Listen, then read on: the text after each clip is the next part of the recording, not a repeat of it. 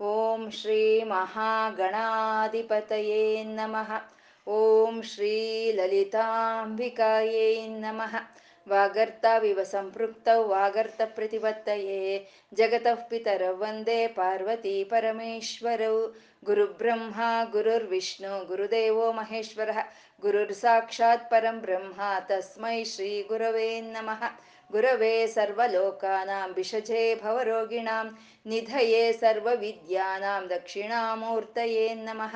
ಜ್ಞಾನಾನಂದಮಯಂ ದೇವಂ ನಿರ್ಮಲಸ್ಫಟಿಕಾಕೃತಿಂ ಆಧಾರಂ ಸರ್ವವಿದ್ಯಾನಾಂ ಹಯಗ್ರೀವಮುಪಾಸ್ಮಹೇ. ಶ್ರುತಿಸ್ಮೃತಿಪುರಾಣಾನಾम् ಆಲಯಂ ಕರುಣಾಲಯಂ ನಮಾಮಿ ಭಗವತ್ಪಾದಶಂಕರಂ ಲೋಕಶಂಕರಂ ಅಜ್ಞಾನಾಂ ಜಾಹ್ನವೀತೀರ್ಥಂ ವಿದ್ಯಾತೀರ್ಥಂ ವಿವೇಕಿನಾಂ ಸರ್ವೇಷಾಂ ಸುಖದಂ ತೀರ್ಥಂ ಭಾರತೀತೀರ್ಥಮಾಶ್ರಯೇ लक्ष्मीं क्षीरसमुद्रराजतनयां श्रीरङ्गधामेश्वरीं दासीभूतसमस्तदेववनितां लोकैकदीपाङ्कुरां श्रीमन्मन्दकटाक्षलब्धविभवब्रह्मेन्द्रगङ्गाधरां त्वां त्रैलोक्यकुटुम्बिनीं सरसिजां वन्दे मुकुन्दप्रियां सिद्धलक्ष्मीर्मोह मोक्षलक्ष्मी जयलक्ष्मी सरस्वती श्रीलक्ष्मी वरलक्ष्मीश्च प्रसीद मम सर्वदा ಸರ್ವಮಂಗಳಮಾಂಗಲ್ಯೆ ಶಿವೆ ಸರ್ವಾರ್ಥಸಾಧಕೆ ಶರಣ್ಯೇ ತ್ರಯಂಬಕೆ ಗೌರಿ ನಾರಾಯಣಿ ನಮೋಸ್ತುತೆ.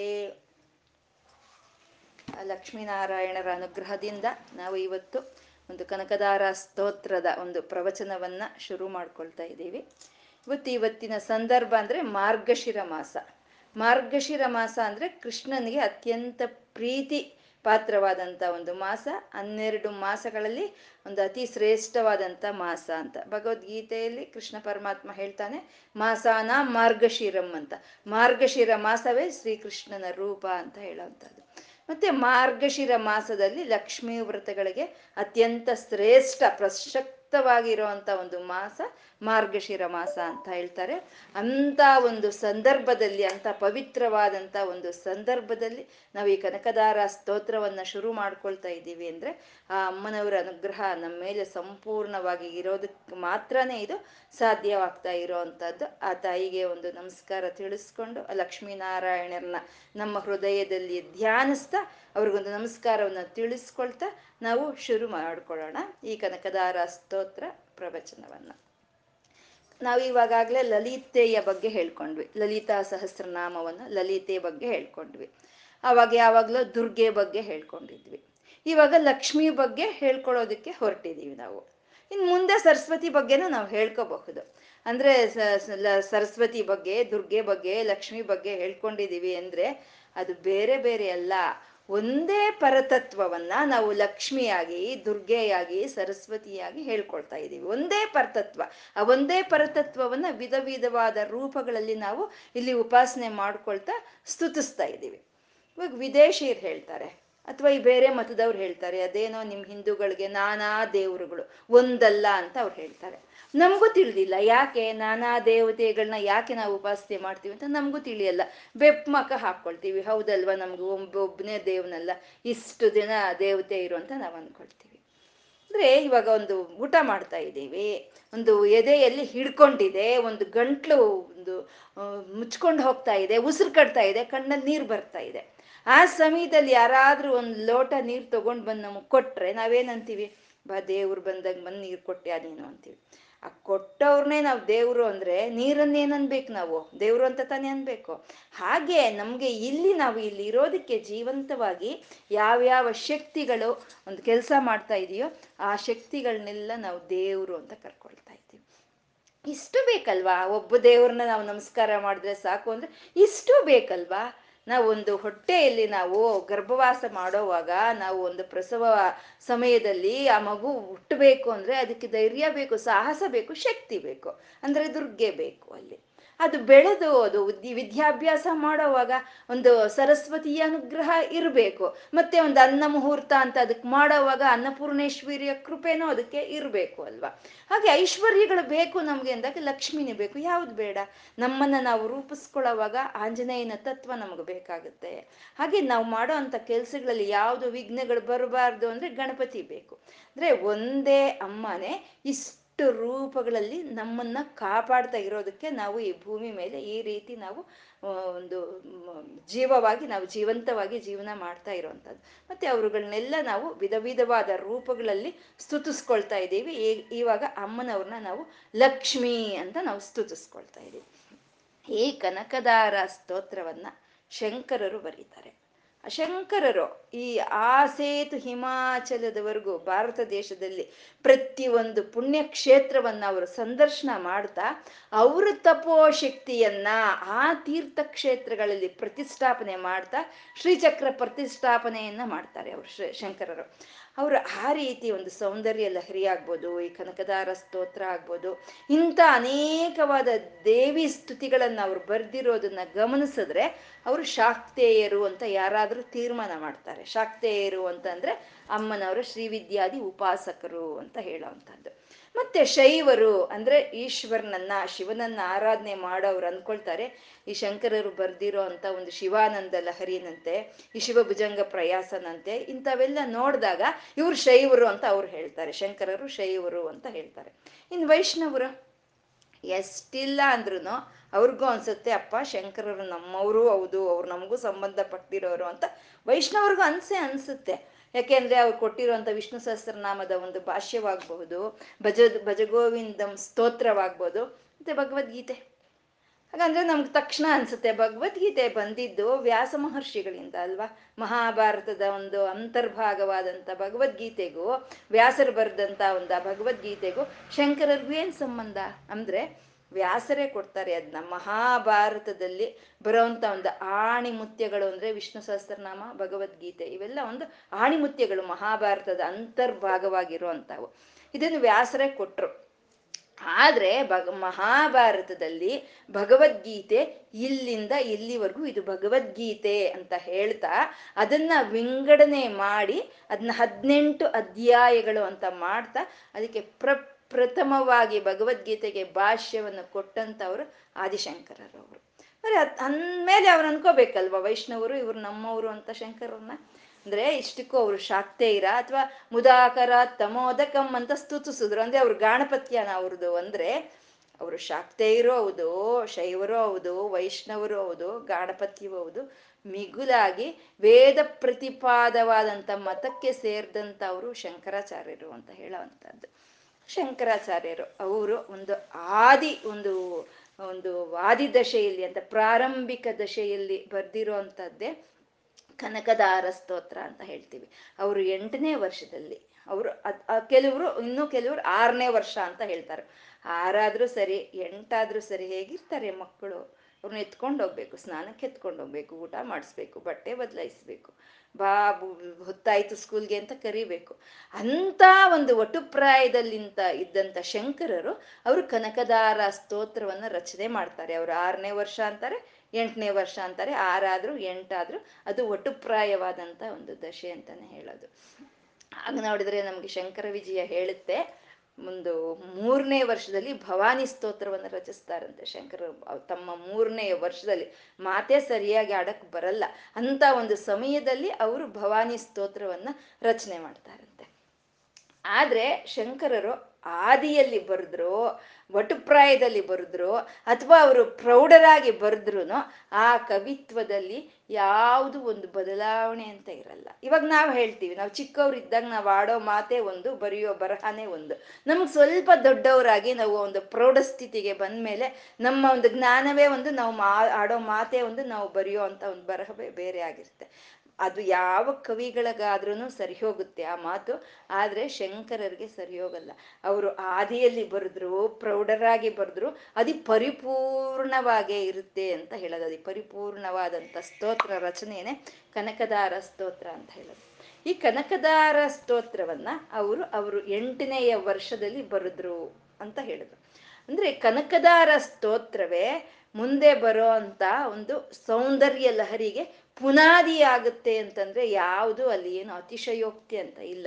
ಕನಕದಾರನು ಒಂದೇ, ಒಂದು ಸೌಂದರ್ಯ ಲಹನು, ಲಹರಿನು ಎರಡು ಒಂದೇ ಇರೋ ಅಂಥದ್ದು ಸೌಂದರ್ಯ ಲಹರಿಯದಲ್ಲಿ ಏನು ಶ್ರೀವಿದ್ಯಾದಿ ಸಂಕೇತಗಳು ಇದೆಯೋ ಇವೆಲ್ಲ ಒಂದು ಕನಕದಾರ ಸ್ತೋತ್ರದಲ್ಲಿ ಆ ಶ್ರೀ, ಶ್ರೀವಿದ್ಯಾದಿ ರಹಸ್ಯಗಳನ್ನ ಶಂಕರರು ತುಂಬಿಸಿ ಇಟ್ಟಿರೋ ಅಂಥದ್ದು ಈ ಕನಕದಾರ ಸ್ತೋತ್ರ ಅನ್ನೋದು ಆ ಸ್ತೋತ್ರಕ್ಕಿಂತ ಅದು ಬಂದಂತ ಒಂದು ಸಂದರ್ಭ ಇದೆ ಅಲ್ವಾ? ಅದು ತುಂಬಾ ಆಕರ್ಷಣೀಯವಾಗಿರುತ್ತೆ, ತುಂಬಾ ಮನೋರಂಜನವಾಗಿರುತ್ತೆ, ತುಂಬಾ ಆಕರ್ಷಣೀಯವಾಗಿರುತ್ತೆ. ಪ್ರತಿ ಒಬ್ಬರ ಮನಸ್ಸನ್ನ ಅದು ಒಂದು ಆಕರ್ಷಿಸೋ ರೀತಿಯಲ್ಲಿ ಇರುತ್ತೆ ಕನಕದಾರ ಸ್ತೋತ್ರ ಅನ್ನೋದು.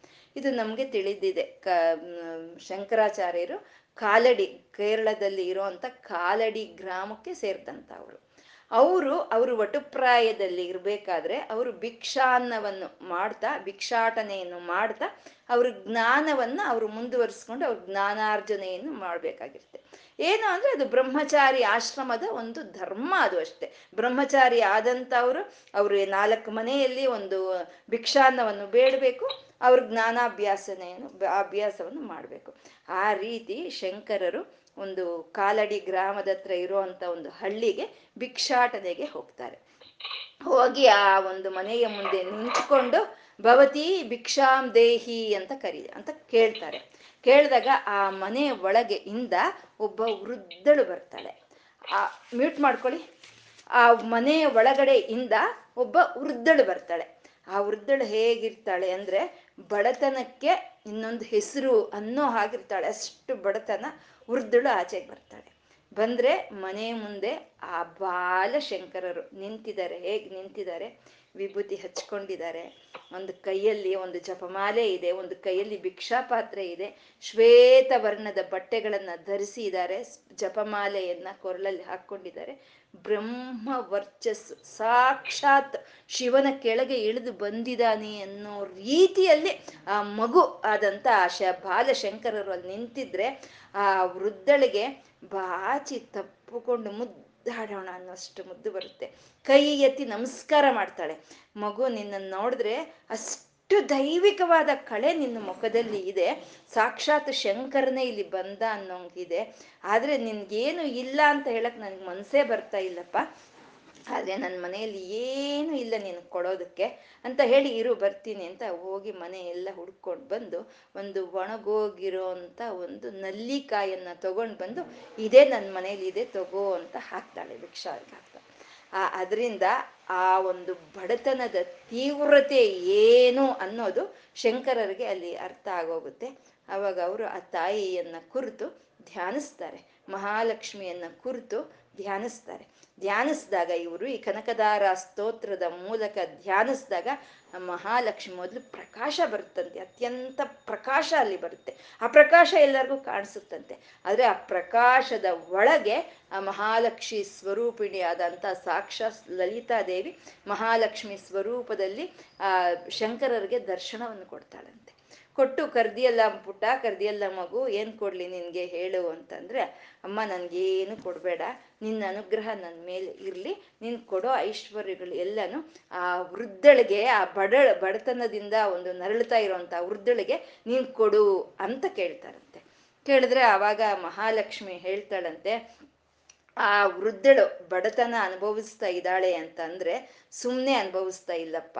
ಅದು ಯಾರಿಗೂ ಏನು ಮಾಡಿಲ್ಲ ಅದು. ಹೋ ಹಿಂದಿನ ಜನ್ಮದ ಪುಣ್ಯ ಅನ್ನೋದು ಯಾವುದೂ ಅವಳ ಹತ್ರ ಇಲ್ಲ. ಹಾಗಾಗಿ ಆ ಪ್ರಾರಬ್ಧ ಕರ್ಮದಿಂದ ಅವಳು ಬಡತನವನ್ನು ಅನುಭವಿಸ್ತಾ ಇದ್ದಾಳೆ ಅಂತ ಲಕ್ಷ್ಮೀದೇವಿ ಶಂಕರರ್ಗೆ ಹೇಳ್ತಾಳಂತೆ. ಹೇಳಿದಾಗ, ಅಮ್ಮ, ನನಗೆ ಕೊಟ್ಟಿದ್ದಾಳಮ್ಮ, ನಲ್ಲಿಕಾಯಿ ಕೊಟ್ಟಿದ್ದಾಳೆ ನನಗೆ ಅಂತ ನಲ್ಲಿಕಾಯಿ ತೋರಿಸ್ತಾರಂತೆ ಶಂಕರರು. ಅಂದ್ರೆ ನಾವು ಮಹಾತ್ಮರಿಗೆ ಒಂದು ಸಣ್ಣದಾದಂಥ ಒಂದು ಏನು ಕೊಟ್ರು ಅದ್ರ ಫಲ ಅನ್ನೋದು ನಮಗೆ ದೊಡ್ಡದಾಗೆ ಬರುತ್ತೆ. ಅಂತ ನಲ್ಲಿಕಾಯಿ ಕೊಟ್ಟಿದ್ದಾಳೆ ತಾಯಿ ನನಗೆ. ತೋ ಅಂತ ತೋರಿಸ್ತಾ ಅವರು ಐಶ್ವರ್ಯಗಳನ್ನ ಆ ತಾಯಿಗೆ ಕೊಡು ನೀನು ಅಂತ ಕೇಳ್ತಾರಂತೆ. ಇದು ಸಂದರ್ಭ. ಆವಾಗ ನಮ್ಗೆಲ್ಲಾರ್ಗು ನಮ್ಗದು ತಿಳಿದಿದೆ. ಅವರು ಆ ಕನಕದಾರ ಸ್ತೋತ್ರ ಇಪ್ಪತ್ತೊಂದು ಶ್ಲೋಕಗಳ ಸ್ತೋತ್ರವನ್ನ ಅವರು ಸ್ತುತಿಸೋವಾಗ ಆ ಸ್ತೋತ್ರ ಆಗ್ತಾ ಇದ್ದಂಗೆ ಅಲ್ಲಿ ಕನಕ ವರ್ಷ, ನಲ್ಲಿಕಾಯಿ, ಚಿನ್ನದ ನಲ್ಲಿಕಾಯಿ ಧಾರೆ ಆ ಮನೆಯಲ್ಲಿ ಸುರಿಯುತ್ತಂತೆ. ಅದನ್ನ ಕಾಲಡಿ ಗ್ರಾಮದ ಸುತ್ತಮುತ್ತ ಇರೋರೆಲ್ಲ ಒಂದು ಲೀಲೆಯಾಗಿ ಅದನ್ನ ಹೇಳ್ಕೊಳ್ತಾ ಇದ್ದಾರಂತೆ. ಈ ಹೊತ್ತಿಗೂ ಆ ಕಾಲಡಿ ಹತ್ರ ಆ ಒಂದು ಆ ಕುಟೀರ ಮನೆ ಅನ್ನೋದು ಈ ಹೊತ್ತಿಗೂ ಇರೋ ಅಂಥದ್ದು. ಅಂತ ಕನಕದಾರ ಸ್ತೋತ್ರವನ್ನ ಶಂಕರರು ಅವರು ಎಂಟನೇ ವರ್ಷದಲ್ಲಿ ರಚನೆ ಮಾಡ್ತಾರೆ. ನಮಗೆ ಕನಕದಾರ ಸ್ತೋತ್ರ ಅಂದ್ರೆ ಏನು ಅಂದ್ರೆ ನಾವು ಟಕ್ ಅಂತ ಹೇಳ್ತೀವಿ. ಚಿನ್ನದ ಒಂದು ಮಳೆ ಬಂತು, ಒಂದು ಚಿನ್ನದ ಒಂದು ನಲ್ಲಿಕಾಯಿ ಮಳೆ ಬಂತು ಅಂತ ನಾವು ಟಕ್ ಅಂತ ಹೇಳ್ತೀವಿ. ಅಂದ್ರೆ ಕನಕದಾರ ಸ್ತೋತ್ರ ಅಂದ್ರೆ ಈ ಕನಕದಾರ ಸ್ತೋತ್ರಕ್ಕೆ ಶಂಕರರು ಇಟ್ಟಿರೋ ಒಂದು ಹೆಸರು ಅಂದ್ರೆ ಸುವರ್ಣಧಾರ ಅಂತ ಹೇಳೋವಂಥದ್ದು ಸುವರ್ಣಧಾರ ಸು ಅಂದ್ರೆ ಒಳ್ಳೆಯದು, ವರ್ಣ ಅಂದ್ರೆ ಅಕ್ಷರಗಳು. ಒಳ್ಳೆ ಅಕ್ಷರಗಳು ಧಾರೆಯಾಗಿ ಆ ಸ್ತೋತ್ರದಲ್ಲಿ ಒಂದು ಮಳೆ ಪ್ರವಾಹವಾಗಿ ಹರಿದು ಬರುತ್ತಂತೆ ಒಳ್ಳೆ ಅಕ್ಷರಗಳು ಅನ್ನೋದು. ಒಳ್ಳೆ ಅಕ್ಷರಗಳು ಅಂದ್ರೆ? ಯಾವುದು ಭಾವಪೂರಿತವಾಗಿ ಇರುತ್ತೋ, ಯಾವುದು ಪರಮಾತ್ಮನ ಸಾಕ್ಷಾತ್ಕಾರ ಮಾಡುತ್ತೋ, ಯಾವುದು ಒಂದು ಮಂಗಳವನ್ನು ಉಂಟು ಮಾಡುತ್ತೋ, ಆ ಅಕ್ಷರಗಳನ್ನ ನಾವು ಸುವರ್ಣ ಅಂತ ನಾವು ಹೇಳ್ತೀವಿ. ಇಷ್ಟೇ ಅಲ್ವಾ ಈ ಇಪ್ಪತ್ತೊಂದು ಶ್ಲೋಕಗಳನ್ನ ಶಂಕರರು ಹೇಳಿದ್ರು ಅಂದ್ರೆ ಅವರೊಂದು ಒಂದು ಮೂರ್ನಾಲ್ಕು ನಿಮಿಷ ತಗೊಂಡಿದ್ರೆ ಹೆಚ್ಚು ಅದಕ್ಕೆ. ಆ ಮೂರ್ನಾಲ್ಕು ನಿಮಿಷದಲ್ಲಿ ಆ ಅಕ್ಷರಗಳೆಲ್ಲ ಮಳೆಯಾಗಿ ಬರುತ್ತೆ ಅಲ್ವಾ? ಅಕ್ಷರಗಳೆಲ್ಲ ಮಳೆಯಾಗಿ ಬಂತು, ಭಾಗ್ಯವನ್ನು ತಂತು, ಮಂಗಳವನ್ನು ಉಂಟು ಮಾಡ್ತು, ಭಗವಂತನ ಸಾಕ್ಷಾತ್ಕಾರ ಮಾಡಿಸ್ತು. ಹಾಗಾಗಿ ಸುವರ್ಣಧಾರೆ ಅಂತಾರೆ ವರ್ಷ ಒಂದು ಒಳ್ಳೆಯ ಒಂದು ಚಿನ್ನದಂತ ಒಂದು ಅಕ್ಷರಗಳು ಧಾರೆಯಾಗಿ ಹರತ್ಯ, ಹರಿಯತ್ಯ ಶ್ಲೋಕದಲ್ಲಿ ಅಂತ ಸುವರ್ಣ ಧಾರೆ ಅಂತ ಹೇಳ್ತಾರೆ. ಅದನ್ನೇ ಕನಕದಾರ ಸ್ತೋತ್ರ ಅಂತ ಹೇಳ್ತಾರೆ. ಮತ್ತೆ ಕನಕ ಅಂದ್ರೆ ಪ್ರಕಾಶಿಸೋ ಅಂತದನ್ನ ನಾವು ಕನಕ ಅಂತ ಹೇಳ್ತೀವಿ. ಪ್ರಕಾಶವನ್ನು. ಅದಕ್ಕೆ ಚಿನ್ನಕ್ಕೆ ಕನಕ ಅಂತೀವಿ. ಯಾಕೆಂದ್ರೆ ಚಿನ್ನ ಪ್ರಕಾಶಿಸ್ತಾ ಇರುತ್ತೆ. ಹಾಗಾಗಿ ಅದನ್ನ ನಾವು ಕನಕ ಅಂತ ಹೇಳ್ತೀವಿ. ಪ್ರಕಾಶಿಸೋ ಅಂತದ್ದು ಕನಕ ಅಂತ. ಈ ಪ್ರಪಂಚ ಪೂರ್ತಿ ಸೂರ್ಯನಿಂದ ಹಿಡಿದು, ಎಲ್ಲ ಗ್ರಹಗಳಿಂದ ಹಿಡಿದು, ಈ ಪ್ರಪಂಚದಲ್ಲಿ ಪ್ರಕಾಶ ಅನ್ನೋದು ತುಂಬಿಕೊಂಡಿದೆ. ಆ ತುಂಬಿಕೊಂಡಿರೋ ಪ್ರಕಾಶ ಅದು ಎಲ್ಲೂ ಖಂಡವಾಗಿಲ್ಲ. ಧಾರೆಯಾಗಿ ಬರ್ತಾ ಇದೆ. ಆ ಪರಮಾತ್ಮನಿಂದ, ಆ ತಾಯಿಯಿಂದ ಪ್ರಕಾಶ ಅನ್ನೋದು, ಆ ಪ್ರಕಾಶಕ್ಕೆ ಬೇಕಾಗಿರುವಂತ ಒಂದು ಚೈತನ್ಯ ಅನ್ನೋದು ಧಾರೆಯಾಗಿ ಹರಿದು ಬರ್ತಾ ಇದೆ ಅಂತ. ಅದು ಕನಕ ಕನಕದಾರ ಅಂತ ಹೇಳೋವಂಥದ್ದು. ಯಾವುದು? ಆಚೆ ಕಡೆ ಯಾವ ಪ್ರಕಾಶ ಇದೆಯೋ ಆ ಪ್ರಕಾಶವನ್ನು ನಾವು ನೇತ್ರಗಳ ಮೂಲಕ ನಾವು ನೋಡ್ತಾ ಇದ್ದೀವಿ.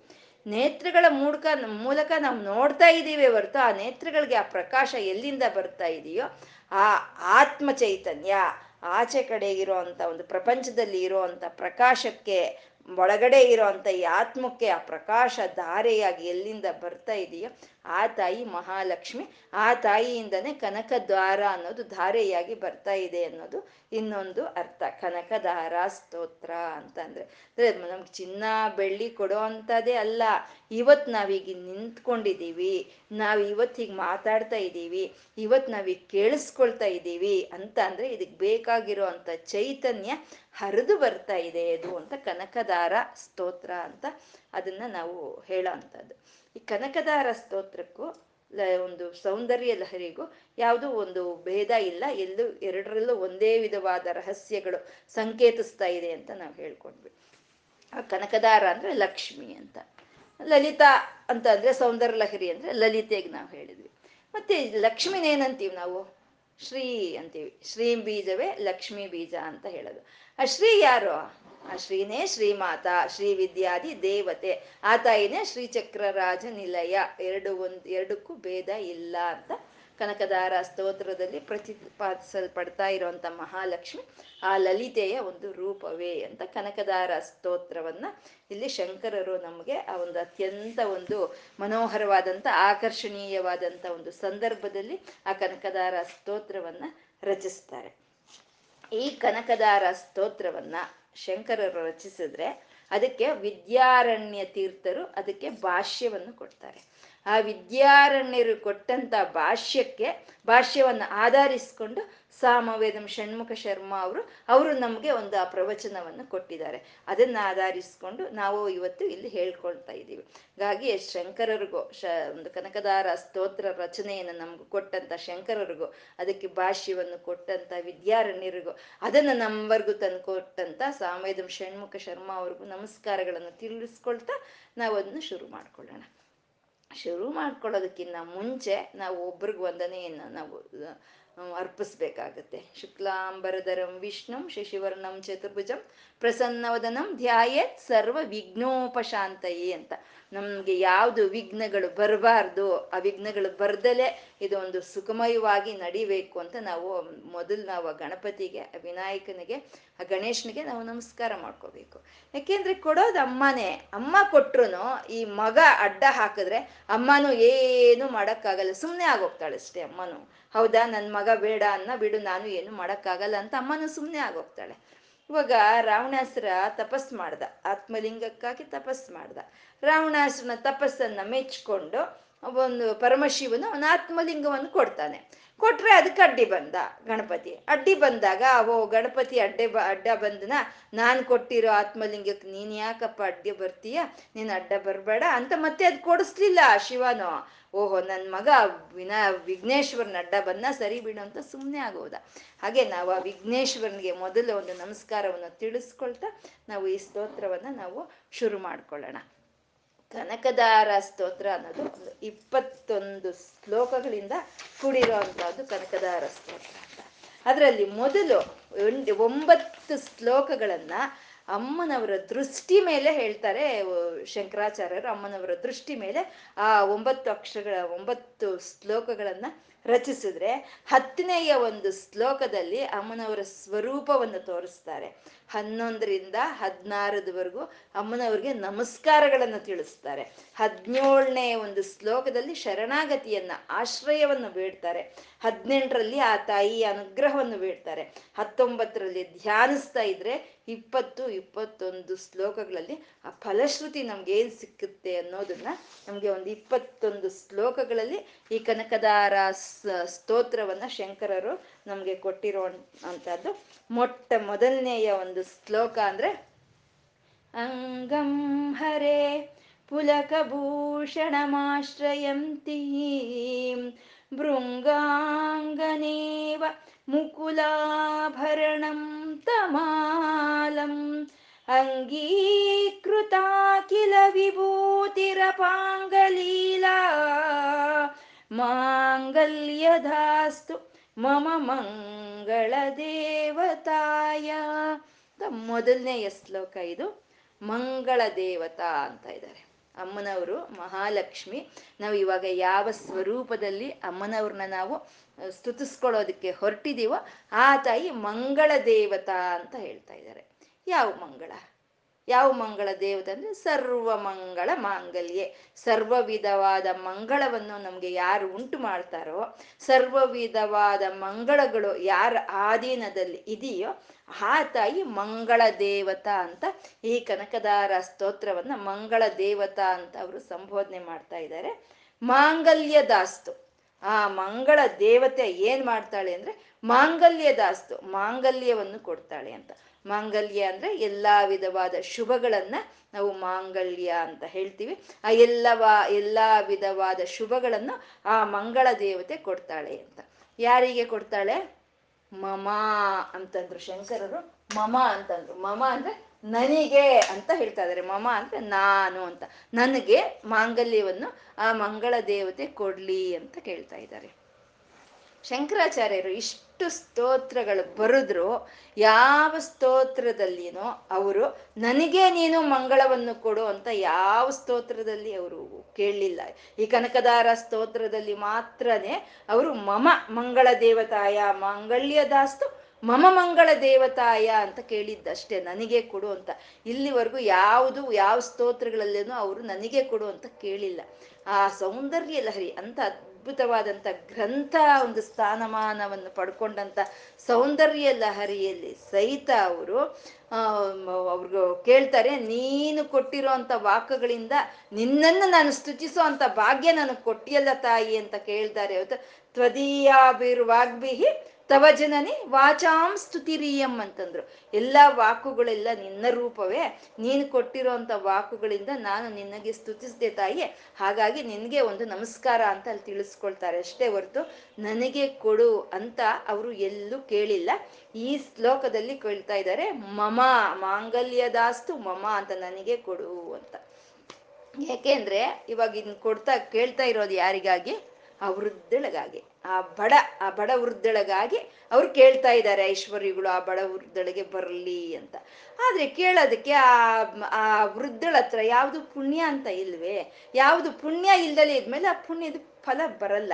ಹಾಗಾಗಿ ಶಂಕರರು ಏನ್ ಮಾಡ್ತಾ ಇದ್ದಾರೆ, ತಾವು ಈ ಕನಕದ, ಕನಕದಾರ ಸ್ತೋತ್ರದ ಮೂಲಕ ಆ ಮಹಾಲಕ್ಷ್ಮಿಯನ್ನ ಸ್ತುತಿಸ್ತಾ, ಅದರಿಂದ ಬಂದಿರೋ ಅಂತ ಒಂದು ಪುಣ್ಯವನ್ನ ಆ ಬಡಳಗೆ, ಆ ಬಡ ವೃದ್ಧಳಿಗೆ ಧಾರೆಯಾಗಿ ಹೇರಿತಾ ಇದ್ದಾರೆ. ಅದಕ್ಕೆ ಕನಕದಾರ ಸ್ತೋತ್ರ ಅಂತ ಹೇಳಿದ್ರು ಕನಕ ಅಂದ್ರೆ ಜ್ಞಾನ, ಕನಕ ಅಂದ್ರೆ ಪುಣ್ಯ.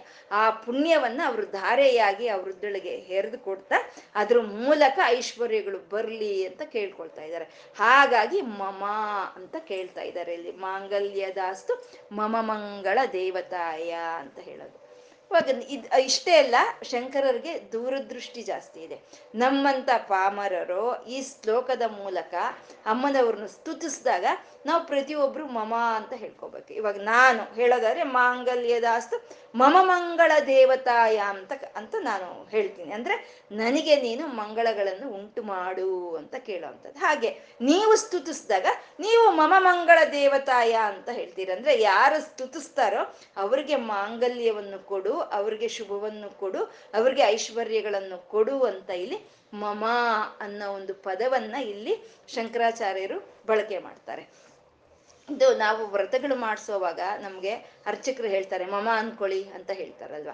ಆ ರೀತಿ ನಾವು ಈ ಶ್ಲೋಕಗಳನ್ನು ಹೇಳ್ಕೊಳ್ಳೋವಾಗ, ಮಮ, ನನಗೆ ಮಾಂಗಲ್ಯವನ್ನು ಉಂಟು ಮಾಡು ಅಂತ ಕೇಳ್ಕೊಳ್ಳಿ ಎಲ್ಲರೂ ಅಂತ ಮಾಂಗಲ್ಯದಾಸ್ತು ಮಮ ಮಂಗಳ ದೇವತಾಯ ಅಂತಂದ್ರು.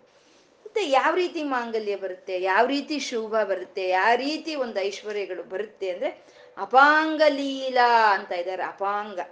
ಅಪಾಂಗ ಅಂತಂದ್ರೆ ಈ ಕಿ ಕಿ, ಕಿರುಗು ಒಂದು ಕಡೆಗಣ್ಣಿನ ನೋಟ. ಅಪಾಂಗ ಅಂದ್ರೆ ಕಡೆಗಣ್ಣಿನ ನೋಟ. ಪೂರ್ತಿ ನೋಡ್ಬೇಕಾಗಿಲ್ಲ. ಈ ಕಡೆಗಣ್ಣಿನಿಂದ ನೋಡಿದ್ರೆ ಸಾಕು ಅಮ್ಮನವರು. ನಮ್ಗೆ ಸಮಸ್ತವಾದಂತ ಒಂದು ಶುಭಗಳು ಉಂಟಾಗುತ್ತೆ ಅಂತ ಅಪಾಂಗ ಅಂತಂದ್ರೆ ನೀನೇನ್ ಪೂರ್ತಿ ನೋಡ್ಬೇಡ ತಾಯಿ. ಆ ಕಡೆಗಣ್ಣಿನಿಂದ ನೀನ್ ನೋಡಿದ್ರೆ ಸಾಕು. ಆ ದೃಷ್ಟಿ ಸಾಕು. ನನ್ನ, ನನಗೆ ಸಮಸ್ತವಾದ ಶುಭವನ್ನು ಉಂಟು ಮಾಡ, ಉಂಟಾಗುತ್ತೆ ಅಂತ ಹೇಳ್ತಾ ಅಪಾಂಗ ಅಂತಂದ್ರು. ಈ ಪ್ರಪಂಚದಲ್ಲಿ ಯಾರೂ ನೋಡಿದ್ರೆ ಆಗಲ್ಲ. ಮಾಡಬೇಕು, ನೋಡಬೇಕು, ಮಾಡಬೇಕು. ಇವಾಗ ಯಾರ ಹತ್ರ ಆದ್ರೂ ನಮ್ಗೆ ಏನಾದ್ರೂ ಕೆಲಸ ಇದೆ ಅಂತ ನಾವು ಹೋದ್ರೆ, ಏನಾದ್ರೂ ಕೇಳಿದ್ರೆ ನೋಡೋಣ ಅಂತಾರೆ. ಮಾಡೋಣ ಅಂತಾರೆ. ಎಷ್ಟು ನೋಡ್ತಾರೋ ತಿಳಿದು, ಎಷ್ಟು ಮಾಡ್ತಾರೋ ತಿಳಿದು. ನೋಡಿದ ತಕ್ಷಣ ಆಗೋಗಲ್ಲ. ನೋಡಿದ ತಕ್ಷಣ ಮಾಡಬೇಕು. ಎಷ್ಟಾದ್ರೆ ಅಷ್ಟು ಮಾಡ್ತಾರೆ. ಅಂದ್ರೆ ಈ ಪ್ರಪಂಚದಲ್ಲಿ ಕೆಲವರು ಒಂದು ಒಂದು ಪರಾಕ್ರಮದಿಂದ ಕೂಡಿರೋ ಒಂದು ಚಕ್ರವರ್ತಿಗಳು ಅಂತ ಅನ್ಬೋದು ನಾವು. ಅಂತ ಅವ್ರು ನೋಡಿದ ತಕ್ಷಣ ಆಗೋಗುತ್ತೆ. ಅವ್ರ ಕಡೆಗಣ್ಣಿನಿಂದ ಹಿಂಗ್ ನೋಡಿದ್ರೆ ಸಾಕು, ಆ ಎಲ್ಲ ನಡ್ಕೊಂಡು ಹೋಗೋ, ನಡ್ಕೊಂಡು ಹೋಗ್ಬಿಡುತ್ತೆ. ಮತ್ತೆ ಅಮ್ಮ, ಶ್ರೀ ಮಹಾರಾಜ್ಞಿ ಅಮ್ಮ, ಶ್ರೀ ಮಹಾರಾಜ್ಞಿ ಶ್ರೀಚಕ್ರ ಸಾಮ್ರಾಜ್ಯ ಒಂದು ಇದಕ್ಕೆ ಅಧಿಧಾನ ದೇವತೆ, ಅಧಿಷ್ಠಾನ ದೇವತೆ ಆದಂತ ತಾಯಿ ಸುಮ್ಮನೆ ಕಡೆಗಣ್ಣಿನಿಂದ ನೋಡಿದ್ರೆ ಸಾಕು, ಅದರ ಒಂದು ಫಲ ಸಿಕ್ಕುತ್ತೆ ಅನ್ನೋದೇ ಅಪಾಂಗ ಅನ್ನೋದು ಹೇಳೋ ಅಂಥದ್ದು. ಕಡೆಗಣ್ಣಿನ ನೋಡಿ, ಇದನ್ನೇ ಅಲ್ವಾ ನಮಗೆ ಕಟಾಕ್ಷ ಕಿಂಕರೀಭೂತ ಕಮಲಾ ಕೋಟಿ ಸೇವಿತ ಅಂದ್ರು. ಅಮ್ಮನವರ ಕಟಾಕ್ಷ ಯಾರ ಮೇಲೆ ಬೀಳುತ್ತೋ ಅವ್ರಿಗೆ ಕೋಟಿ ಕೋಟಿ ಲಕ್ಷ್ಮಿಯರು ಅವ್ರನ್ನ ಸೇವನೆ ಮಾಡ್ಕೊಳ್ಳುತ್ತೆ ಅಂತ ಹೇಳಿರೋ ಅಂಥದ್ದು. ಹಾಗೆ ಶಂಕರರು ಇಲ್ಲಿ ಕೇಳ್ತಾ ಇದ್ದಾರೆ ಅಮ್ಮನವರ ಅಪಾಂಗ ನಿನ್ನ ಒಂದು ಕಡೆಗಣ್ಣಿನ ನೋಟ ನನ್ನ ಮೇಲೆ ಬೀರು ತಾಯಿ ನೀನು ಅಂತ ಕೇಳ್ತಾ ಇದ್ದಾರೆ. ಯಾಕೆಂದ್ರೆ ಆ ಕ, ಆ ಕಣ್ಣಿನ ಒಂದು ದೃಷ್ಟಿ ಅನ್ನೋದು ಅತ್ಯಂತ ಪ್ರಧಾನವಾಗಿರುವಂಥದ್ದು. ಇವಾಗ ಶಂಕರರಿಗೆ ಪುಣ್ಯ ಕೊಡ್ಬೇಕು. ಆ ಪುಣ್ಯವನ್ನ ಶಂಕರರು ಆ ವೃದ್ಧಳಿಗೆ ದಾರೆ ಹಿಡಿದು ಕೊಡ್ಬೇಕು. ಅದ್ರ ಮೂಲಕ ಅವಳಿಗೆ ಐಶ್ವರ್ಯ ಬರಬೇಕು. ಅಂದ್ರೆ ಅಲ್ಲಿ ಅಮ್ಮನವ್ರ ಕೆಲಸ ಇದೆ. ಕೆಲಸ ಯಾವಾಗಿರುತ್ತೋ ಅವಾಗ ಕಣ್ಣನ್ನು ತೆಗಿತೀವಿ ನಾವು. ಅಲ್ವಾ? ನಮಗೂ ಅಷ್ಟೇ. ಏನಾದರೂ ಒಂದು ಕೆಲಸ ಇದ್ರೆ ಕಣ್ಣು ತೆಗಿತೀವಿ. ಕೆಲಸ ಇಲ್ಲ ಅಂದ್ರೆ ಇನ್ನೂ ಹಾಗೆ ಕಣ್ಣು ಮುಚ್ಚ ಮಲ್ಕೊಳ್ತೀವಿ. ಹಾಗೆ ಅಮ್ಮನವ್ರಿಗೆ ಕೆಲಸ ಇದೆ. ಶಿವಶಂಕರವ್ರಿಗೆ ಪುಣ್ಯ ಕೊಡಬೇಕು. ಅದ್ರ ಮೂಲಕ ಆ ತಾಯಿಗೆ ಐಶ್ವರ್ಯಗಳು ಕೊಡಬೇಕು ಅನ್ನೋ ಕೆಲಸ ಇದೆ. ಹಾಗಾಗಿ ಅಮ್ಮ ನಿನ್ನ ಕಣ್ಣು ಅಪಾಂಗ, ನಿನ್ನ ಕಡೆಗಣ್ಣಿನ ನೋಟ ನನ್ನ ಮೇಲೆ ಬೀರು ಅಂತ ಕೇಳ್ತಾ ಇದ್ದಾರೆ. ದೇ ಪರಮಾತ್ಮ ತಾನು ಸೃಷ್ಟಿ ಮಾಡಬೇಕು ಅಂತ ಸಂಕಲ್ಪ ಮಾಡ್ಕೊಂಡಾಗ ಅವನಲ್ಲಿದ್ದಂಥ ಕಾಮದ ಕಣ್ಣು ತೀರ್ಕೊಳ್ಳುತ್ತೆ. ಅದನ್ನೇ ನಾವು ಕಾಮಾಕ್ಷಿ ಅಂತ ಹೇಳ್ಕೊಂಡ್ವಿ. ಅದೇ ಕಾಮಾಕ್ಷಿ, ಅದೇ ವಿಶಾಲಾಕ್ಷಿ, ಅದೇ ಮೀನಾಕ್ಷಿ ಅಂತ ನಾವು ಹೇಳ್ಕೊಳ್ತೀವಿ.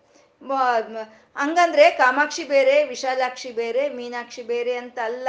ಒಬ್ಬ ಅಮ್ಮನವ್ರನ್ನೇ ಇಷ್ಟು ರೀತಿಗಳಲ್ಲಿ ಅಲ್ಲಿ ಸ್ತುತಿಸ್ತಾ ಇರೋದು, ಇಷ್ಟು ರೀತಿಗಳಲ್ಲಿ ಧ್ಯಾನ ಮಾಡೋದು. ಕಾಮಾಕ್ಷಿ ಅಂದಾಗ ಸೃಷ್ಟಿ ಮಾಡಿದ್ಲು. ಆ ಸೃಷ್ಟಿ ಮಾಡಿದ ಪ್ರಪಂಚವನ್ನೆಲ್ಲ ತಾನು ಸಂಪೂರ್ಣ ನೋಡ್ಬೇಕು ಅಂದ್ರೆ ವಿಶಾಲಾಕ್ಷಿ ಆದ್ಲು. ನೋಡ್ತಾನೆ ಇರ್ಬೇಕು, ಅಮ್ಮ ಎಲ್ಲೂ ಕಣ್ಣು ಮುಚ್ಕೋಬಾರ್ದು. ಹಾಗಾಗಿ ಮೀನಾಕ್ಷಿ ಅಂತಂದ್ರೆ ಯಾಕೆಂದ್ರೆ ಅಮ್ಮನವರ ನೇತ್ರಗಳು ಮೀನ ಮೀನ, ಒಂದು ಮೀನಿನ ಹಾಗೆ ಇದೆ ಅಂತಂದ್ರೆ ಮೀನು ಕಣ್ಣರೆಪ್ಪೆ ಹಾಕಲ್ಲ. ಅಂದ್ರೆ ಅಮ್ಮ ಕಣ್ರೆಪ್ಪೆ ಹಾಕ್ಬಾರ್ದು. ಈ ಸಮಸ್ತ ಪ್ರಪಂಚವನ್ನು ನೋಡ್ತಾ ಕಾಪಾಡ್ಬೇಕು. ಹಾಗಾಗಿ ಅಮ್ಮನವ್ರನ್ನ ಕಾಮಾಕ್ಷಿ, ಮೀನಾಕ್ಷಿ, ವಿಶಾಲಾಕ್ಷಿ ಅಂತ ಸ್ತುತಿಸೋ ಅಂತದಂದ್ರೆ ಅಮ್ಮನವರ ನೇತ್ರಗಳ ದೃಷ್ಟಿ ಅಷ್ಟು ಒಂದು ಪ್ರಧಾನವಾಗಿ ಇರುವಂತಹದ್ದು ಇನ್ನೇ, ಉನ್ಮೇಷ ನಿಮಿಷೋತ್ಪನ್ನ ವಿಪನ್ನ ಭುವನಾವಳಿಹಿ ಅಂತ ವಶಿನ್ಯಾದಿ ವಾಗ್ದೇವತೆಯರು ಲಲಿತ ಸಹಸ್ರನಾಮದಲ್ಲಿ ಹೇಳ್ತಾರೆ. ಅಂದ್ರೆ ಕಣ್ಣು ಬಿಟ್ಟು ಅಮ್ಮನವರು ಒಂದು ಕಡೆಗಣ್ಣಿನಿಂದ ನೋಡಿದ್ರೆ ಸಾಕು, ಆ ಒಂದು ಸಿದ್ಧಿ ಅನ್ನೋದು ಸಿಕ್ಕೋಗುತ್ತೆ ಅಂತ ಇಲ್ಲಿ ಶಂಕರರು ಅಪಾಂಗ ಅಂತ ಹೇಳಿದ್ರು. ಇದನ್ನೇ ಅಲ್ವಾ ಸೊ ನಮ್ಗೆ ಇದ್ರಲ್ಲೂ ಹೇಳ್ತಾರೆ. ಸ್ಪಂದಿತುಮಪಿ ಅಂತಾರೆ ಸೌಂದರ್ಯ ಲಹರಿದಲ್ಲಿ. ಅಂದ್ರೆ ಅಮ್ಮನವರ ಒಂದು ನೇತ್ರಗಳಿಗೆ ಅಲ್ಲಿ ಸ್ಪಂದನೆ ಅನ್ನೋದು ಬರುತ್ತೆ ಅಂತ ಇದು ಅಪಾಂಗ ಅಂದ್ರು. ಅಪಾಂಗ ಲೀಲಾ ಅಂತ ಇದ್ದಾರೆ. ಲೀಲಾ ಅಂದ್ರೆ ಲೀಲಾ ಅಂದ್ರೆ ಶೋಭೆ. ಲೀಲಾ ಅಂದ್ರೆ ಅನಾಯಸವಾಗಿ ನಡೆಯೋ ಅಂತದನ್ನೇ ನಾವು ಲೀಲೆ ಅಂತ ಹೇಳ್ತೀವಿ. ಯಾರು ಊಹೆ ಮಾಡಕ್ಕೆ ಸಾಧ್ಯ ಇಲ್ದಲೇ ಇರೋವಂಥ ರೀತಿಯಲ್ಲಿ ವಿಚಿತ್ರಗಳು ನಡೆದ್ರೆ ಅದನ್ನೇ ನಾವು ಲೀಲೆ ಅಂತೀವಿ. ಇದು ನಾವು ಸಾಮಾನ್ಯ ನೋಡ್ತಾ ಇರ್ತೀವಲ್ವ? ಹೇಗಿದ್ರು ಇವ್ರ ಜೀವನ ಹೇಗಿತ್ತು? ಇವಾಗ ಹೇಗಾಗಿದ್ದಾರೆ ನೋಡಿ, ನಾವು ಊಹೆನೇ ಮಾಡಲಿಲ್ಲ ಅಂತೀವಿ. ದೇವ್ರ ಲೀಲೆ ಅಂತ ಹೇಳ್ತೀವಿ. ಅಂದ್ರೆ ನಮಗೆ ಯಾವ್ದು ಊಹೆಗೆ ಬರಲ್ವ ಅದನ್ನ ನಾವು ಲೀಲೆ ಅಂತೀವಿ. ಇವಾಗ ಲೀಲೆ ನಡಿಬೇಕು ಅಲ್ವಾ? ಇಲ್ಲ ಅಂದ್ರೆ ಶ, ಆ ಶಂಕರರು ಸ್ತುತಿಸಿದಂತ ಕನಕದಾರ ಸ್ತೋತ್ರಕ್ಕೆ ಅಮ್ಮನವರು ಒಂದು ಕನಕ ಧಾರೆಯನ್ನ ತಂದ್ರು ಅಲ್ಲಿ ಅಂದ್ರೆ ಶಂಕರರು ಕೇಳಿದ್ರ, ಅಮ್ಮ, ನಾನು ಸ್ತುತಿಸ್ತಾ ಇದ್ದೀನಿ, ಆ ವೃದ್ಧಳಿಗಾಗಿ ನೀನು ಆ ಒಂದು ಚಿನ್ನದ ಒಂದು ನಲ್ಲಿಕಾಯಿ ವರ್ಷವನ್ನು ತಗೊಂಡ್ ಬಾ ಅಂತ ಶಂಕರರು ಕೇಳಿರ್ಲಿಲ್ಲ. ಅಥವಾ ಆ ವೃದ್ಧಳನು ಅದನ್ನ ಎದುರು ನೋಡಿರ್ಲಿಲ್ಲ, ನಿರೀಕ್ಷಣೆ ಮಾಡಿರ್ಲಿಲ್ಲ. ಆ ನಿರೀಕ್ಷಣೆ ಮಾಡ್ದಲೇ ಇರೋದು, ಕೇಳ್ದಲೇ ಇರೋದು ನಡೀತು ಅಂದ್ರೆ ಅದನ್ನೇ ಲೀಲೆ ಅಂತ ಹೇಳೋದು. ಅದು ಅಪಾಂಗ ಲೀಲಾ ಅಂದ್ರೆ ಕಡೆಗಣ್ಣಿನ ಒಂದು ನೋಟವೇ ಸಾಕು. ನಮ್ಮ ಜೀವನದಲ್ಲಿ ಆ ದೇವಿಯ ಲೀಲೆಗಳು ನಡೆದು ಹೋಗುತ್ತೆ ಅಂತ ಅಪಾಂಗ ಲೀಲಾ ಅಂತ ಅಂದ್ರೆ ಅಪಾಂಗ ಲೀಲಾ. ಆ ಕಡೆಗಣ್ಣಿನ ನೋಟ ಸಾಕು ಅಂತ ಕೇಳ್ತಾ ಇದ್ದೀವಿ. ಇಷ್ಟಕ್ಕೂ ಯಾವ್ದದು? ಎಂತ ನೋಟ ಅದು ಅಂತಂದ್ರೆ ಅಂಗಂ ಹರೇ ಅಂತ ಇದ್ದಾರೆ. ಅಂಗಂ ಹರೇ ಅಂತ. ಅಂಗಂ ಹರೇ ಅನ್ನೋದೇ ಕನಕದಾರ ಸ್ತೋತ್ರದ ಪ್ರಪ್ರಥಮವಾದಂಥ ಅಕ್ಷರವೇ ಆ ಅಂತ ಹೇಳೋದು. ಮತ್ತೆ ವರ್ಣಾನಾಂ ಅಕಾರೋಸ್ಮಿನ್ ಅಂತ ಕೃಷ್ಣ ಹೇಳಿರೋ ಅಂಥದ್ದು ವರ್ಣಗಳಲ್ಲಿ, ಅಕ್ಷರಗಳಲ್ಲಿ ಅಕಾರ ಅನ್ನೋದು ಅತ್ಯಂತ ಶ್ರೇಷ್ಠವಾಗಿರುವಂತಹದ್ದು ಅಂತ ಅಕಾರದಿಂದ ಶುರು ಮಾಡಿದ್ರು ಇದನ್ನ ಅಂಗಂ ಹರೇ ಅಂತ ಇದ್ದಾರೆ. ಅಂಗಂ ಹರೇ ಅಂದ್ರೆ ನಾರಾಯಣನ, ಅಂಗಂ ಅಂದ್ರೆ ಶರೀರ. ನಾರಾಯಣನ ಶರೀರ ಅಂತ. ಇಲ್ಲಿ ಸ್ತುತಿಸ್ತಾ ಇರೋದು ಲಕ್ಷ್ಮೀ ದೇವಿಯನ್ನ ಆದ್ರೆ ಹೇಳ್ತಾ ಇರೋದು ನಾರಾಯಣನ ಪ್ರಪ್ರಥಮವಾಗಿ ಶುರು ಮಾಡಿದ್ದು ನಾರಾಯಣ ಶಬ್ದದಿಂದಾನೆ, ಅಂದ್ರೆ ಹರಿ ಶಬ್ದದಿಂದಾನೆ ಶುರು ಮಾಡ್ತಾ ಇದ್ದಾರೆ. ಇದನ್ನೇ ಸಮಯಾಚಾರ ಅಂತ ಹೇಳೋದು. ಅಲ್ಲಿ ಸೌಂದರ್ಯ ಲಹರಿ ಅದು ಶುರು ಮಾಡಿದಾಗ್ಲೂ ಶಿವ ಅಂತ ಕರೆದಿದ್ರು. ಶಿವ ಅಂತ ಕರೆದ್ರೆ ಅಮ್ಮನವ್ರು ನೋಡ್ತಾರೆ, ಮತ್ತೆ ಬಾಕಿ ಇರೋದೆಲ್ಲ ಹೇಳ್ಬೋದು, ಕೇಳಿಸ್ಕೊಳ್ತಾಳೆ ಅಂತ. ಇಲ್ಲೂ ಅಷ್ಟೇ ಲಕ್ಷ್ಮೀದೇವಿ ಮೊದಲು ನಾರಾಯಣನ ಹೆಸರು ಹೇಳಿದ್ರೆ ಅಲ್ಲಿ ಆ ತಾಯಿಯ ದೃಷ್ಟಿ ನಮ್ಮ ಮೇಲೆ ಬೀಳುತ್ತೆ ಅಂತ ಅಂಗಂ ಹರೇ ಅಂತಂದ್ರು. ನಾರಾಯಣನ ಶರೀರ ಅಂತ ಶುರು ಮಾಡಿದ್ರು. ಅಷ್ಟೇ, ಯಾವಾಗ್ಲೂ ನಾರಾಯಣನ ಇದ್ದ ಕಡೆನೆ ಲಕ್ಷ್ಮಿ ಇರ್ತಾಳೆ. ಹರಿ ಇದ್ರೇನೆ ಸಿರಿ ಇರೋದು ಅಂತ ಹೇಳೋದು. ಅದಕ್ಕೆ ಲಕ್ಷ್ಮಿಗೆ ಒಂದು ಅನ ಅನಗಪಾಯಿನಿ, ಅನ ಅಂತ ಒಂದು ಹೆಸರಿದೆ. ಅಂದ್ರೆ ಎಡಬಿಡದಲ್ಲೇ ನಾರಾಯಣನ್ನ ಚಲ, ಹಿಂಬಾಲಿಸ್ಕೊಂಡು ಹೋಗೋ ಅಂತ ತಾಯಿನೇ ಒಂದು ಅನಗಪಾಯಿನಿ ಅಂತ ಹೇಳೋ ಅಂತದ್ದು ಇಲ್ಲಿ ಅಂಗಂ ಹರೇ ಅಂತ ಶುರು ಮಾಡಿದ್ರು. ಅಂಗಂ ಹರೇ ಒಂದು ಹರಿಯ ಒಂದು ಶರೀರವನ್ನ ಅಮ್ಮನವರ ಕಣ್ಣಿನ ನೋಟ ಆಶ್ರಯಿಸ್ಕೊಂಡಿದೆಯಂತೆ. ಇಲ್ಲಿ ಯಾವ ಅಪಾಂಗ ಅಂತ ಹೇಳಿದ್ರು ಆ ಕಣ್ಣಿನ ದೃಷ್ಟಿ, ಆ ನೇತ್ರ ದೃಷ್ಟಿ ಅನ್ನೋದು ನಾರಾಯಣನ ಶರೀರದ ಮೇಲೆ ಕೇಂದ್ರೀಕೃತವಾಗಿದೆಯಂತೆ. ನಾರಾಯಣನ ಶರೀರದ ಕಡೆನೆ ಅಮ್ಮ ಒಂದು ಕಿಡುಗಣ್ಣಿನಿಂದ ನೋಡ್ತಾ ಇದ್ದಾಳಂತೆ. ಹರಿ ಇದ್ರೆ ಸಿರಿ. ಸಿರಿ ಸಿರಿ ಬೇಕು ನಮ್ಗೆ ಅಂದ್ರೆ ಹರಿಯ ಸಮೇತವಾಗಿ ನಾವು ಆಹ್ವಾನ ಮಾಡಬೇಕು ಅಂತ ಅಂಗಂ ಹರೆ ಅಂತ ಶುರು ಮಾಡಿದ್ರು. ಇದನ್ನೇ ಸಮಯಾಚಾರ ಅಂತ ಹೇಳೋವಂಥದ್ದು. ಹರಿ ಬಂದ್ರೆ ಲಕ್, ಲಕ್ಷ್ಮಿ ಬರಬೇಕು ಅಂದ್ರೆ ಹರಿ ಬರಬೇಕು. ಅಮ್ಮ ಬರಬೇಕು ಅಂದ್ರೆ ಶಿವ ಬರಬೇಕು. ಇಬ್ರು ಸಮಯ ಒಂದು ಒಟ್ಟಿಗೆ ಬರೋ ಅಂತದನ್ನೇ ಸಮಯಾಚಾರ ಅಂತ ಹೇಳೋವಂಥದ್ದು. ಸಮಯಾಚಾರ ಅಂತ. ಇಲ್ಲಿ ಆ ಅಮ್ಮನವ್ರು ಲಲಿತೇನು, ಶಿವನನ್ನ ಹಾಗೇ ನೋಡ್ತಾ ಇದ್ಲಂತೆ. ರಮಣ ಲಂಪಟ ಅನ್ನೋ ನಾಮ ನಮ್ಗೆ ಹೇಳ್ತು. ಎಲ್ಲೂ ಕಣ್ಣು ಮುಚ್ಚದಲ್ಲಿ ಹಾಗೇ ನೋಡ್ತಾ ಇದ್ಲಂತೆ. ಇಲ್ಲೂ ಲಕ್ಷ್ಮೀದೇವಿ ನಾರಾಯಣನ ಹರಿಯನ್ನ, ಆ ತನ್ನ ಕಡೆ ಗಣ್ಣಿನಿಂದ ಹಾಗೆ ದೃಷ್ಟಿಸ್ಕೊಂಡು ಆ ನಾರಾಯಣನ ಶರೀರವನ್ನ ನೋಡ್ತಾ ಇದ್ದಾಳೆ ಅಂತ ಹೇಳೋವಂಥದ್ದು ಯಾಕೆಂದ್ರೆ ಸದಾಶಿವ ಕುಟುಂಬಿನಿ ಅಲ್ವಾ ಅಮ್ಮ? ಸದಾಶಿವ ಕುಟುಂಬಿನಿ, ಸೌಮ್ಯಳು. ಅಂದ್ರೆ ಆ ಪತಿವ್ರತ ಲಕ್ಷಣ ಅನ್ನೋದು ಆ ಪತಿಯ ಮೇಲೆ ಇರುತ್ತೆ ಅಂತ ಹೇಳೋದು. ಮತ್ತೆ ಸದಾಶಿವನ ಪತಿವ್ರತೆ ಅಂತ ಅದ್ ಅದ್ ಹೇಳಿದ್ದು ಶಿವಶಕ್ತಿಯರಿಗೆ. ಮತ್ತೆ ಇಲ್ಲಿ ಲಕ್ಷ್ಮೀನಾರಾಯಣರಿಗೆಲ್ಲವ ಇಲ್ಲಿ ಯಾಕೆ ಹೇಳ್ತಾ ಇದ್ದೀರಾ ಅಂದ್ರೆ, ಅಮ್ಮ ಯಾವ ರೂಪ ತಾಳಿದ್ರು ಲಕ್ಷ್ಮಿ ಆದ್ರು, ಸರಸ್ವತಿ ಆದ್ರು, ದುರ್ಗೆ ಆದ್ರೂ ತಾನು ಯಾವಾಗ್ಲೂ ಪತಿವ್ರತನೆ ಅಂತ ತೋರಿಸೋ ಅಂತದ್ದು ಇದು ಅಂಗಂ ಹರೇ, ಆ ಕಿಡಿ ನೋಟದಿಂದ, ಆ ಕಿಡಿಗಣ್ಣಿನ ಒಂದು ಒರೆ ನೋಟ ಅಂತೀವಿ, ಆ ಕಿ, ಆ ಒರೆಗಣ್ಣಿನಿಂದ ನಾರಾಯಣನ ಶರೀರವನ್ನ ನೋಡ್ತಾ ಇದ್ದಾಳಂತೆ ಅಮ್ಮ. ಅದು ಅಂಗಂ ಹರೇ ಅಂತಂದ್ರು. ಆ ನಾರಾಯಣನ ಯಾವ್ದಕ್ ಹೋಲಿಸ್ತಾ ಇದ್ದಾರೆ ಅಂದ್ರೆ ತಮಾಲಂ ಅಂತ ಇದ್ದಾರೆ ತಮಾಲ ವೃಕ್ಷಕ್ಕೆ ಆ ನಾರಾಯಣನ ಇಲ್ಲಿ ಹೋಲಿಸ್ತಾ ಇದ್ದಾರೆ ತಮಾಲ ವೃಕ್ಷ ಅಂತಂದ್ರೆ ಹೊಂಗೆ ಮರವನ್ನ ತಮಾಲ ವೃಕ್ಷ ಅಂತ ಕರೀತಾರೆ. ಹೊಂಗೆ ಮರಕ್ಕೆ ತಮಾಲ ವೃಕ್ಷ ಅಂತ ಕರೀತಾರೆ. ಈ ಹೊಂಗೆ ಮರ ಅನ್ನೋದು ಅದರಿಂದ ಬರೋ ಅಂತ ಒಂದು ಗಾಳಿ ಒಂದು ಅತ್ಯಂತ ಒಂದು ಆರೋಗ್ಯಕರವಾಗಿರೋದೇ ಅಲ್ಲ. ಅದರಿಂದ ಬರೋ ಅಂತ ಒಂದು ನೆರಳು ಸಹಿತ ಅದು ಅತ್ಯಂತ ಒಂದು ಒಂದು ಪ್ರಶಾಂತತೆಯನ್ನು ಕೊಡುತ್ತೆ, ಅತ್ಯಂತ ಒಂದು ನೆಮ್ಮದಿಯನ್ನು ಕೊಡುತ್ತೆ ಅಂತ ಅದು ಒಂಗೆಯ ನೆರಳಿಗೆ ಅಷ್ಟೊಂದು ಪ್ರಾಧಾನ್ಯತೆ ಇರುವಂಥದ್ದು ಇದನ್ನೇ ಅಲ್ವಾ ನಮ್ಮ ಕನ್ನಡ ಕವಿಗಳು ವರ್ಣಿಸ್ತಾರೆ, ಚೆಲುವೆಯ ನೋಟ ಚೆನ್ನ, ಒಲವಿನ ಮಧು ಚೆನ್ನ ಕಾಮನ ಬಿಲ್ಲು ಚೆನ್ನ, ಒಂಗೆಯ ನೆರಳು ಚೆನ್ನ ಅಂತ ಹೇಳ್ತಾರೆ. ಅಂದ್ರೆ ಆ ಒಂಗೆ ಮರದಿಂದ ಬರುವಂತ ಒಂದು ನೆರಳು ಅಷ್ಟು ಒಂದು ತಂಪಾಗಿ ಇರುತ್ತೆ ಅಂತ ಹೇಳೋದು. ಇಲ್ಲಿ ನಾರಾಯಣನ ಆ ಒಂಗೆಯ ಒಂದು ಮರಕ್ಕೆ ಹೋಲಿಸ್ತಾ ಇದ್ದಾರೆ. ಇಷ್ಟಕ್ಕೂ ಮರಕ್ಯಾಕೆ ಯಾಕೆ ಹೋಲಿಸ್ತಾ ಇದ್ದಾರೆ ನಾರಾಯಣನನ್ನ ಅಂತಂದ್ರೆ ವೃಕ್ಷೋವೈ ಸ್ತಬ್ಧ ಅಂತ ಹೇಳುವಂಥದ್ದು. ಸ್ತಬ್ಧ, ಆ ವೃಕ್ಷದಲ್ಲಿ ಯಾವುದು ನಿರ್ವಿಕಾರ, ಯಾವ ಒಂದು ವಿಕಾರಕ್ಕೂ ಹೋಗಲ್ಲ ವೃಕ್ಷ ಅನ್ನೋದು. ಆ ವೃಕ್ಷ ಒಂದು ಅನೇಕವಾದ ಒಂದು ಒಂದು ಚಿಗುರು ಅನೇಕವಾದಂಥ ಒಂದು ಎಲೆಗಳು, ಒಂದು ಪುಷ್ಪಗಳು, ಒಂದು ಮತ್ತೆ ಒಂದು ಕುಸುಮಗಳು, ಕಾಯಿ, ಹಣ್ಣು, ಇದಕ್ಕೆಲ್ಲ ಆಶ್ರಯವಾಗಿರುತ್ತೆ. ಆದರೂ ಅದು ಯಾವ್ದು ಆಶ್ರಯವಾಗಿದ್ರು ಯಾವುದು ಅದು ನನಗೆ ಬೇಕು ಅಂತ ವೃಕ್ಷ ಅಂದ್ಕೊಳ್ಳಲ್ವೇ ಆ ವೃಕ್ಷ ಬಿಟ್ಟಿರೋ ಅಂತ ಹಣ್ಣನ್ನ ಬೇರೆ ಯಾರಾದ್ರೂ ತಿಂದ್ರೇನೆ ಅದಕ್ಕೊಂದು ಸಂತೋಷ ಅಂತ ಇರೋದು. ಅಷ್ಟೇ ಅಲ್ಲ, ವೃಕ್ಷದಲ್ಲಿ ಒಂದು ಹಣ್ಣುಗಳಿರುತ್ತೆ. ಆ ಹಣ್ಣನ್ನ ಒಂದು ಗಿಣಿ, ಒಂದು ಕಚ್ಚಿ ಕೆಳಕ್ ಹಾಕಿದ್ರು ಅಥವಾ ಕೋತಿ ಬಂದು ಅದಕ್ಕೆ ಇಷ್ಟ ಇಲ್ದಿದ್ರು ಸರಿ, ಅದು ತಿಂದಿದ್ರು ಸರಿ, ಎಲ್ಲ ಕೊಡುವಿ, ಹಾಳು ಮಾಡಿ ಒಂದು ಎಲೆಗಳನ್ನೆಲ್ಲ ಕೊಡುವಿ ರೆಂಬೆಗಳನ್ನೆಲ್ಲ ಕಿತ್ತಾಕೋದ್ರು ಸರಿ. ಅಥವಾ ಎಂತ ಕಳ್ಳ ಬಂದು ಒಂದು ಹಣ್ಣು ತಗೊಂಡ್ರು ಸರಿ. ಅಥವಾ ನಿನ್ನಲ್ಲಿ ಬಿಟ್ಟಿರೋ ಅಂತ ಹಣ್ಣನ್ನು ನಾನು ತಗೊಳ್ತೀನಿ ಅಂತ ಅದನ್ನ ಕೇಳ್ತಾ ಕೋಮಲವಾಗಿ, ಸುಕುಮಾರವಾಗಿ ಅದರಿಂದ ತಗೊಂಡ್ರು. ಅಥವಾ ಕಲ್ಲಿಟ್ಟು ಅದನ್ನ ಒಡೆದು ಆ ಒಂದು ಹಣ್ಣನ್ನು ತಗೊಂಡ್ರು. ಅದ್ರ ರುಚಿಯಲ್ಲಿ ಯಾವುದು ಭೇದ ಅಂತ ಇರೋದಿಲ್ಲ. ಎಲ್ಲ ಒಂದೇ ರುಚಿಯನ್ನ ಕೊಡುತ್ತೆ. ಇದನ್ನೇ ಒಂದು ಸ್ತಬ್ಧತೆ ಅಂತ ನಿರ್ವಿಕಾರ ಸ್ಥಿತಿ ಅಂತ ಹೇಳೋದು. ಹಾಗೆ ನಾರಾಯಣ ಆ ರೀತಿ ನಿರ್ವಿಕಾರನ, ಅವನು ಸಮಸ್ತವಾದ ಪ್ರಕೃತಿಗೂ ಮಹಾವೃಕ್ಷವಾಗಿ ಆಧಾರವಾಗಿ ನಿಂತಿರೋ ಅಂತ ನಾರಾಯಣ ಒಂದು ತಮಾಲಂ ಅಂತ ತಮಾಲ ವೃಕ್ಷಕ್ಕೆ ಇಲ್ಲಿ ಹೋಲಿಸ್ತಾ ಇದ್ದಾರೆ. ಅಂದ್ರೆ ಒಂಗೆ ವೃಕ್ಷ ಅಂತ ಹೇಳ್ತಾ ಇದ್ದಾರೆ.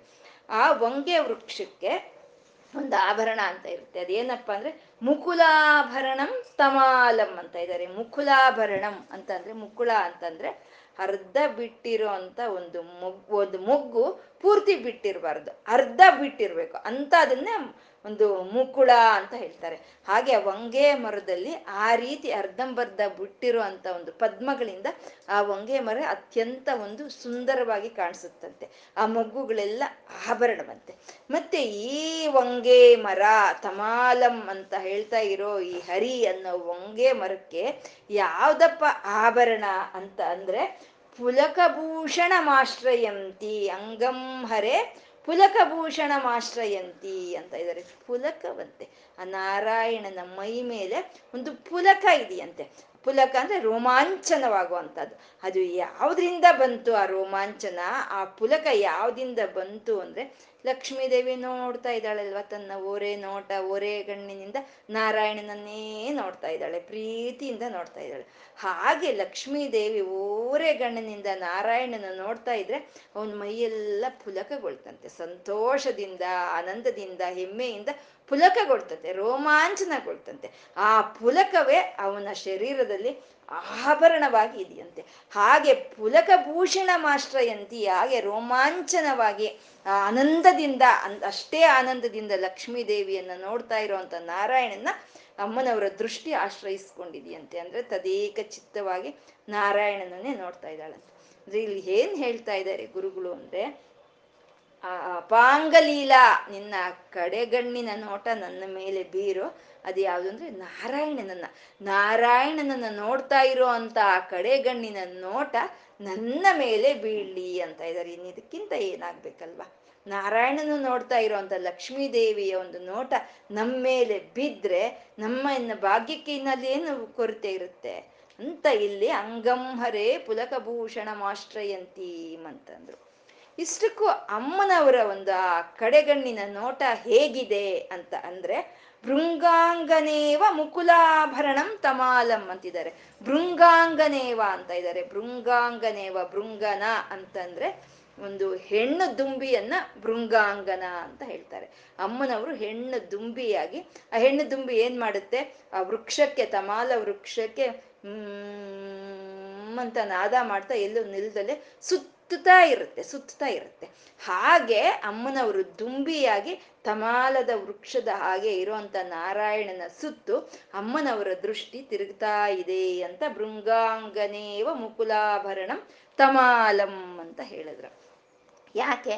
ಹಾಗೆ ಅಮ್ಮನವರ ದೃಷ್ಟಿ ಯಾಕೆ ತಮಾಲ ವೃಕ್ಷದ ಹಾಗೆ ಇರುವಂತ ನಾರಾಯಣನ ಸುತ್ತುತ್ತಾ ಇದೆ ಅಂತ ಅಂದ್ರೆ ನಾರಾಯಣನ ಸುತ್ತುತ್ತಾ ಇದ್ರೆ ಇನ್ನೊಂದು ವೃಕ್ಷದ ಕಡೆ ಹೋಗೋ ಕೆಲಸ ಇಲ್ಲ. ಆ ಮಧುಗಾಗಿ ಇನ್ನೊಂದು ವೃಕ್ಷದ ಹತ್ರಕ್ಕೆ ಹೋಗೋ ಕೆಲಸ ಇಲ್ಲ. ಯಾಕೆಂದ್ರೆ ನಾರಾಯಣ ಮಧುರಾಧಿಪತೆ ಅಖಿಲಂ ಮಧುರಂ. ಸರ್ವ ವಿಧವಾದ ಮಧುರಕ್ಕೂ ಅವನೇ ಆಲಯವಾಗಿರ್ಬೇಕಾದ್ರೆ ಇನ್ನೊಂದು ಗಿಡದ ಹತ್ರ ಹೋಗೋ ಕೆಲಸ ಏನಿರುತ್ತೆ ಅಂತ ಲಕ್ಷ್ಮೀ ದೇವಿ ಹೆಣ್ಣು ದುಂಬಿ ಆಗಿ ಆ ನಾರಾಯಣ ಅನ್ನೋ ಒಂದು ತಮಾಲ ವೃಕ್ಷವನ್ನ ಸುತ್ತುತ್ತಾ ಇದೆಯಂತೆ ಆ ಅಮ್ಮನವರ ಒಂದು ಓರೆ ನೋಟ ಅನ್ನೋದು, ಕಡೆಗಣ್ಣಿನ ನೋಟ ಅನ್ನೋದು ಅವನ ಅವನ ಮೇಲೆ ಸುತ್ತುತ್ತಾ ಇದೆ ಅಂತ. ಸಾಮಾನ್ಯ ನಮ್ಗೆ ಹೆಣ್ಣನ್ನ ಪದ್ಮಕ್ಕೆ ಹೋಲಿಸ್ತಾರೆ, ಗಂಡನ್ನ ದುಂಬಿಗೆ ಹೋಲಿಸ್ತಾರೆ. ಇದೇನಿದು? ನಾರಾಯಣನನ್ನ ಪದ್ಮನನ್ನಾಗಿ, ಪದ್ಮವನ್ನಾಗಿ ಮಾಡಿದ್ರು ಲಕ್ಷ್ಮೀ ದೇವಿಯನ್ನ ದುಂಬಿಯನ್ನಾಗಿ ಮಾಡಿದ್ರು ಅಂದ್ರೆ ಇಂಥ ವಿಚಿತ್ರವಾದ ದೇವರು ಒಬ್ರು ಇದ್ದಾರೆ ಅಲ್ವಾ? ಶ್ರೀಶೈಲ ಮಲ್ಲಿಕಾರ್ಜುನ ಭ್ರಮರಾಂಬಿಕೆಯರು. ಆ ಮಲ್ಲಿಕಾರ್ಜುನನು ಅವನು ಮಲ್ಲಿಗೆ ಆದ್ರೆ ಅಮ್ಮನವರು ಭ್ರಮರಾಂಬಿಕೆ ಆದ್ರಲ್ವ.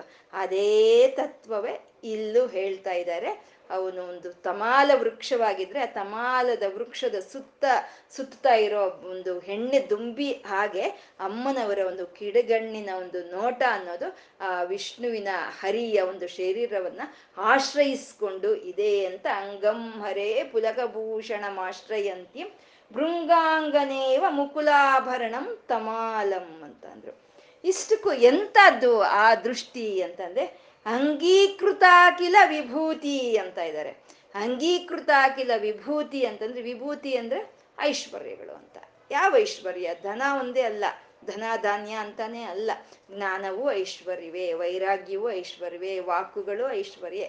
ಸಮಸ್ತವಾದ ಐಶ್ವರ್ಯಗಳು ಅಮ್ಮನವರ ಒಂದು ಕಿಡಿ, ಒಂದು ಕೆಡಗ, ಒಂದು ಕಡೆಗಣ್ಣಿನ ನೋಟದಲ್ಲೇ ಅಂಗೀಕೃತವಾಗಿದೆಯಂತೆ. ಅಂದ್ರೆ ಕೇಂದ್ರೀಕೃತವಾಗಿದೆಯಂತೆ.